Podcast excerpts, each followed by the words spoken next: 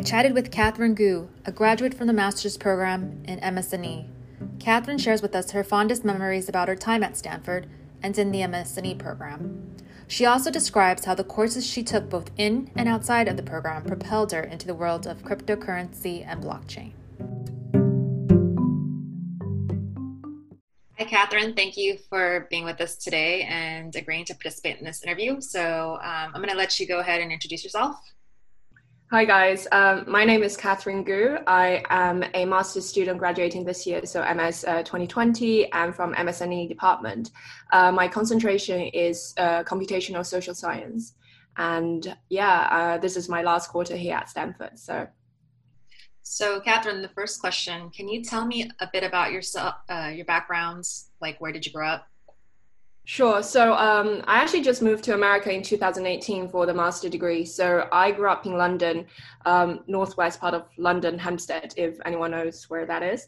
Um, and then I went to school. Uh, locally, and then I went to Cambridge for my undergrad. So I did uh, economics um, for the three years while I was at Trinity College in Cambridge, and I did an additional actually one year of master's degree in economics and finance before um, working in the city of London for the next three years. So I, yeah, I, I just did a lot of like quantitative related stuff, but kind of linked to my economic degree. So, and after that, I came to here. So. Um, so, how did you become interested in engineering? I would say it's actually coming from my job. So, um, you know, I started, so my first role was at Man Group, which is an asset management company. And I started as being a risk modeler. And there was a lot of, uh, model buildings, but at the time it was very advanced. So we were only using the VBA uh, programming language within Excel. Um, but you know, I learned a lot in terms of just algorithmic design and so on. And also at the same time, so within Man Group, there's one algorithmic firm called AHL. And I just remember back in the days, that was around maybe 2014, 15. I I just always love to go to the ML engineering team and ask them, you know, how these models are being built, how because my job is trying to understand the risk. So I actually have to understand, you know, how they actually coded everything. And I was like, wow, that's really fascinating. And later on within the organization, I moved the role to be more investment focused. And I was working on the hedge fund side. So as an investor, we were looking at a lot of hedge fund investment strategies. And my sector happened to be the global macro sector. So what that is is really trying to put in like uh, big macroeconomic bets and just trying to use both a combination of human decision, but more and more you hear these sort of uh, knowledge which is coming from big data and machine learning and so on. So that's one side of me understanding. Okay, there's a, a new world kind of coming out out there and i really want to get to know more about it. And actually in the same time uh, it was funny so three of my best friends from cambridge uh, two of them are economists and one of them did maths. So I, they actually started a side project and what they did was literally using econometrics models but you know trying to combine that with python and like uh, machine learning and building models so that they can invest money into uh, sport betting uh, stuff. And they're actually starting to become very successful. And I remember during the summer, one of the years, like, you know, I was spending a lot of time with them and they're teaching me, you know, how to code things in Python and stuff. And I thought that was really interesting. And it just seems to me that if you do have a very good understanding about models and what you're dealing with, I think the, the aspect about coding is just a matter of just just like learning a, another language and be able to master it really well. So I thought, okay, this is something I should get to know better. And especially, I like the quantitative stuff. And that's when I started to kind of look out for how do I become sort of an engineer um, since I was a economist before. So, yeah. Can you tell us a bit about your area of concentration? What do you work on, and how did you, like, I guess, get interested in your area of concentration? Yeah, sure. So, um, my concentration is called computational social science, which I think is a very unique concentration. And I realized that, especially when I was applying for uh, master degrees, because I don't think there was actually that many universities offering this uh, sort of concentration in the first place. So apart from Stanford, maybe Cornell have something similar in terms of operational research, and the University of Chicago actually had a course called computational social science. Mm-hmm. So my original motivation, I think, you know, again, it was all I guess it's the, the matter of timing. So at the time, there was a really influential book called Thinking Fast and Slow, which came out. And having read that, you know, again, coming from a social economic background, I was like, this is super interesting to be able to really understand how people behave. But now we have all these big data, which is actually providing that analytical factor into understanding what's going on. So that's exactly why I wanted a course which is related to that. So I guess you know how i describe computational social science concentration for me is i tend to choose courses at stanford which is more to do with uh, incentive mechanism design. So an example was during my first quarter at Stanford, um, I actually did a course with Professor Tim Roughgarden, who has now left Stanford for Columbia University, but he taught this class called CS269I, which is uh, incentives in CS. So that was super fascinating because it's talking about, you know, how you can just kind of understanding these sort of um, well you break down things into like formulas and understanding the cost and benefit analysis and link it and to real applications like advertisement on Facebook, on Yahoo, on Google, or like uh, prediction markets and so on. So all these sort of things came about, and I was really loving it. And in the same time, I also took another class, um, which is CS uh, 251, and that was uh, taught by uh, Professor Dan Boneh. And this class is called Blockchain and Cryptocurrencies. And for me, that was totally unplanned, but I really fell in love with that class together with the CS269 just because, you know, I thought it is, it is a CS class, which it is, but I think there's a lot more to it than just knowing how to code because really I came to Stanford not knowing anything and I was taking CS 106A together with these like CS 200 plus classes. But what the blockchain class really taught me is just this interdisciplinary sort of intersection between uh, CS, but really together with economics and like data, which is really fascinating. And I sort of just kept going down that route. So now when I look at my concentration and sort of my interest of study is focused pre- predominantly on the world, like in the world of blockchain. And this is really, really trying to understand, you know, what does decentralization mean? How can we design different governance and what sort of like um, cryptocurrencies we can design in order to facilitate some of the real needs out there? So an example would be something called central bank digital currency, which is uh, what I've been sort of looking at. And you might have heard of that already because um, actually to do with COVID-19, you know, together with this whole concept of universal basic income and so on, people are thinking more and more in terms of say digital dollar, digital wallet and how we can distribute things. So that's a really super fascinating area. And yeah, this is what I've been working on. Yeah. What are your career plans after Stanford and how did you decide on them? Um, so I will be joining Visa, um, which is they have an office, Visa Research Office, just down the road, five minutes away from here, and I will be joining Visa's uh, the crypto team.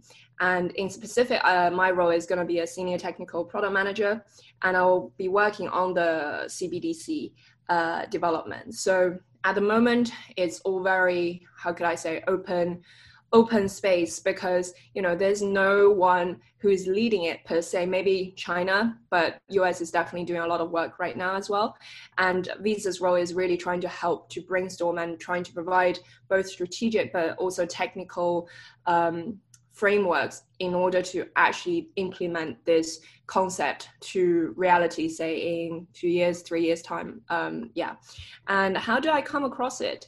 Um, i guess the first I mean, I know that Visa is interested in crypto for a while, but I guess I mean, I be I did uh, some internship in uh, the crypto industry already, and I really enjoyed what I do. So I know that this is the area I actually want to go into, and uh, you know, throughout my second year, because there's people coming for career fair and others, I just uh, really just open myself up and just talk to a lot of people and trying to get a sense and understanding exactly what different projects are doing because I think something unique about crypto is you will have a lot of projects and there will be a lot of opportunities as well. So it's really a matter of understanding what your skill set really lies and trying to make sense of if this is something you, re- you really want to do, say in the two, three years time span at least.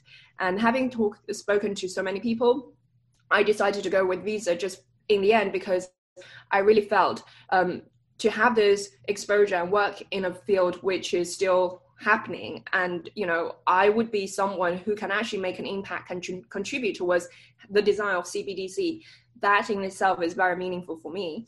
And also specific to cbdc is very unique because you actually really need to understand macroeconomics very well and actually get to read all these central bank white papers together with the understanding of, about crypto to make it happen. So I feel like, you know, my skill set could be very valuable for the people. And that's why I decided to work with Visa in the end. So yeah, it sounds like a lot of, um, it's a good time to definitely be a part of it when it's still in its development and then to be able to look back and be like, yeah, I was part of that history. Exactly. Yeah, that would be very exciting to be working on. So yeah, I can't wait to see what you do. Um, so the next question is, what most excites you about your future? I think we kind of talked about it a little bit, but you can probably go into more detail. Sure. I mean, actually, I think you know, I, I hope it applies to everyone. Just because with the change of coronavirus, and you know, it just suddenly changed all of us. I think it really gives us a breathing space to think about what we wanted to do but we didn't do and what we can really do when this is all over and stuff. And i think there's some pent up energy built in myself as well as a lot of other people because it just feels like you know you see that suddenly something you know like hit us. But there's a lot of things that can happen really quickly. And previously the maybe the concept about you know there's a lot of framework existing old system that could hold things back well, I think COVID 19 is actually a good thing because it really breaks the window for us to try new things. And for me, particularly, as I said, I think CBDC was born exactly because now policymakers are like, you know, we don't always have to just stick to the traditional monetary policy rules. Maybe why not have this new concept of stablecoin, of this concept of digital dollar, and just try out and see if it can really help on top of our existing tools to to shape people. So i think what's exciting about the future i hope is that people have like a m- more open mind in terms of thinking okay what we can do because really when you're you know you're facing with a lot of existential sort of potential risks you kind of think you know you want to prioritize things and try out things that you think is worth doing. And i think that's exciting. And hopefully you know there will be a lot of great applications whether that's in crypto or more likely in biotech and all of that. I think that will be super fascinating. Okay, so the next question is um, what advice do you have future students? And mm-hmm. how can they make the best use of their time in MS&E at stanford? Okay, that's a really good question. Um, I think, firstly, like I think everyone should know your college time would be some of your best best memories ever uh, in your life. So um, I know that because you know I did my undergrad and then I went to work, and then thinking about it, I always sort of feel really nostal- nostalgic about my undergrad years, just because it was so fun, despite all the stress about working and studying and exams and stuff. You know, it was by no doubt one of my best memories ever. And similarly, my memories at Stanford has been really how could I say unique and invaluable. So I don't I think people when they come to Stanford be prepared that there will be a lot of work there will be a lot of expectations obviously because we're part of you know one of the best universities out there yeah. but then don't complain about it because you know down the line 20 30 years in the future even if you do want to get all these works and exams you wouldn't get it another time so really try to make the most of your time and the other thing i would say to people uh, students are probably like try to be truthful to yourself and that applies to a lot of aspects. Um, i think you know it, it, it, can go be as small as you know what classes you really want to take. Do you just want to take the super popular classes just because everyone else is taking and therefore it tick the box? Or do you want to take something that you just genuinely want to do even though that may not even be part of your uh, class requirement and you know the beauty about MS&E uh, class requirement is that we actually have a lot more flexibility. So while you need to take all these core requirements think about the extra things that you really want to do and could be beneficial for you. And then you know be truthful can apply to other things in terms of like you know the friends you make the choices you make in terms of what events you should go to and so on. Um, i would just say like you don't have to follow the crowd. And especially at stanford you know the rules are all open and you can write whatever as long as you think that is the best for what you want to do to develop later on like think about everything from much a longer perspective and then like come back to yourself and be and ask yourself that question is that really what i want is that what I want to be? Or is this someone I want to spend a lot of time with because I think we both benefit from each other's company and so on. So I think, um, you know, just take a little bit of more time and to think about those things before you make any decisions. I think that will help to save a lot of time when you feel like looking back, oh, I could have done something more or something else. Yeah, so I think that would be nice. Um, but yeah, really just enjoy your time at um, Stanford, I think that's the fundamental. And what I get from that is like your authentic, authentic self, and like checking in with yourself, and like asking yourself some personal questions, like reflecting, right? Yeah, and actually, it's funny. So I learned the uh, the acronym FOMO from here. I didn't know what FOMO means, but I think um, since COVID nineteen, there's a new word trending, which is JOMO. So J O M O, which is the joy of missing out. So you know it, it it forces us to all stay at home but like it is tough because one of the, that, that aspect is to kind of force like more internal interaction with yourself since you're alone or i don't know yeah for me i'm just staying on my own. So i think you know it sort of trains you to think more about who you are and get to know yourself better. And again that goes to the whole authenticity and be truthful. And i just think especially when we're in our 20s you know there's a lot of noise there's a lot of things going on. And definitely during normal times, every single quarter, I just felt, okay, Stanford was such a great experience, but it was so draining because, you know, there's so many things I could do.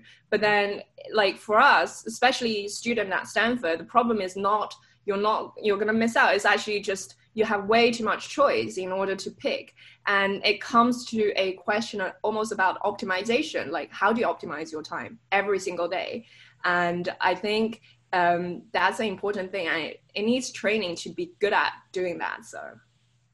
So the next question is, what will you miss most about Stanford and the Bay Area? There's a lot of things about that. I mean, first I'll be um, working quite close to Stanford, so hopefully I'll be coming back uh, often enough. Um, I'll definitely miss my friends, but you know I will be in touch with them uh, remotely or hopefully in person sometime soon. And I think, you know, actually, I would miss lectures and so on because I think, you know, when we're still students and just learning things, I think there's something really beautiful about that. It's just literally learning for learning's sake. And it could be just really eye opening. And, you know, some of my favorite classes, I remember when I took the CS 106A with Mehran, he was just amazing because, you know, the way he taught about computer science wasn't just you need to be clever and just good at computer programming. He was actually talking about the arts and science of computer programming, which is like a way that I've never thought of. And I just think I really will miss the resources at Stanford because, you know, so many professors like you know in my two years i've been working quite, closely with professor dan Boneh, and there's other professors from our department uh, P- uh, professor peter glynn jose blanchet and um, kathy uh, eisenhardt for you know the entrepreneurial classes. I just thought you know we have some of the best people best professors to teach us things. And i would really miss the benefit of having them just in the classroom and just sharing you know what is the latest uh, so that's one of the things I'll miss. And I think um, I also miss being a TA because um, so I was a TA in uh, spring quarter this year. So uh, sorry, not spring, the the autumn quarter this year. So I was uh, the TA teaching CS two fifty one, and you know it was kind of like uh, scary in a sense because I'm teaching a CS class, but I'm not a CS major, and I've only just learned coding like a year or two before that. So having all these undergrad students asking you a lot of challenging questions, uh, don't yeah, by no doubt this is very nerve wracking. So I sort of have a mini penny attack before the office hours or like uh, the Friday sections because especially with the Friday sections, they will be recorded and you know who knows who's going to listen to it. So you don't want to make any stupid mistakes during those. So i did a lot of preparation but really it felt very good because um, I mean, the CS251 class on blockchain, it changes the material every single year depending on what is the most relevant stuff uh, that's happening in the industry. So I learned a ton of stuff during the second year of um, CS251, and also definitely through teaching. You just need to have really solid, solid knowledge about what you're talking about because people can call you out as, uh, as soon as you're kind of starting to randomly talking about things. Um, so I miss, I will miss the challenge of being a TA and also, I guess, the joy in the end that students will listen to you and say thank you and uh, for helping us. So that was quite fun to do. And yeah, I think one last mini thing that I would miss about Stanford is probably the gyms. Like the two gyms we have here is world outstanding facility, and you know I go there like three four times a week during normal times. So yeah, I even uh, learned a little bit about uh, the indoor climbing while I was there. Um, uh, I mean, sorry, like uh, earlier this year and I only just started getting into it. I even got the professional climbing shoes, and then COVID nineteen happened, and I couldn't continue. So that was the shame. But yeah, I think not being able to use that facility is something I'll miss.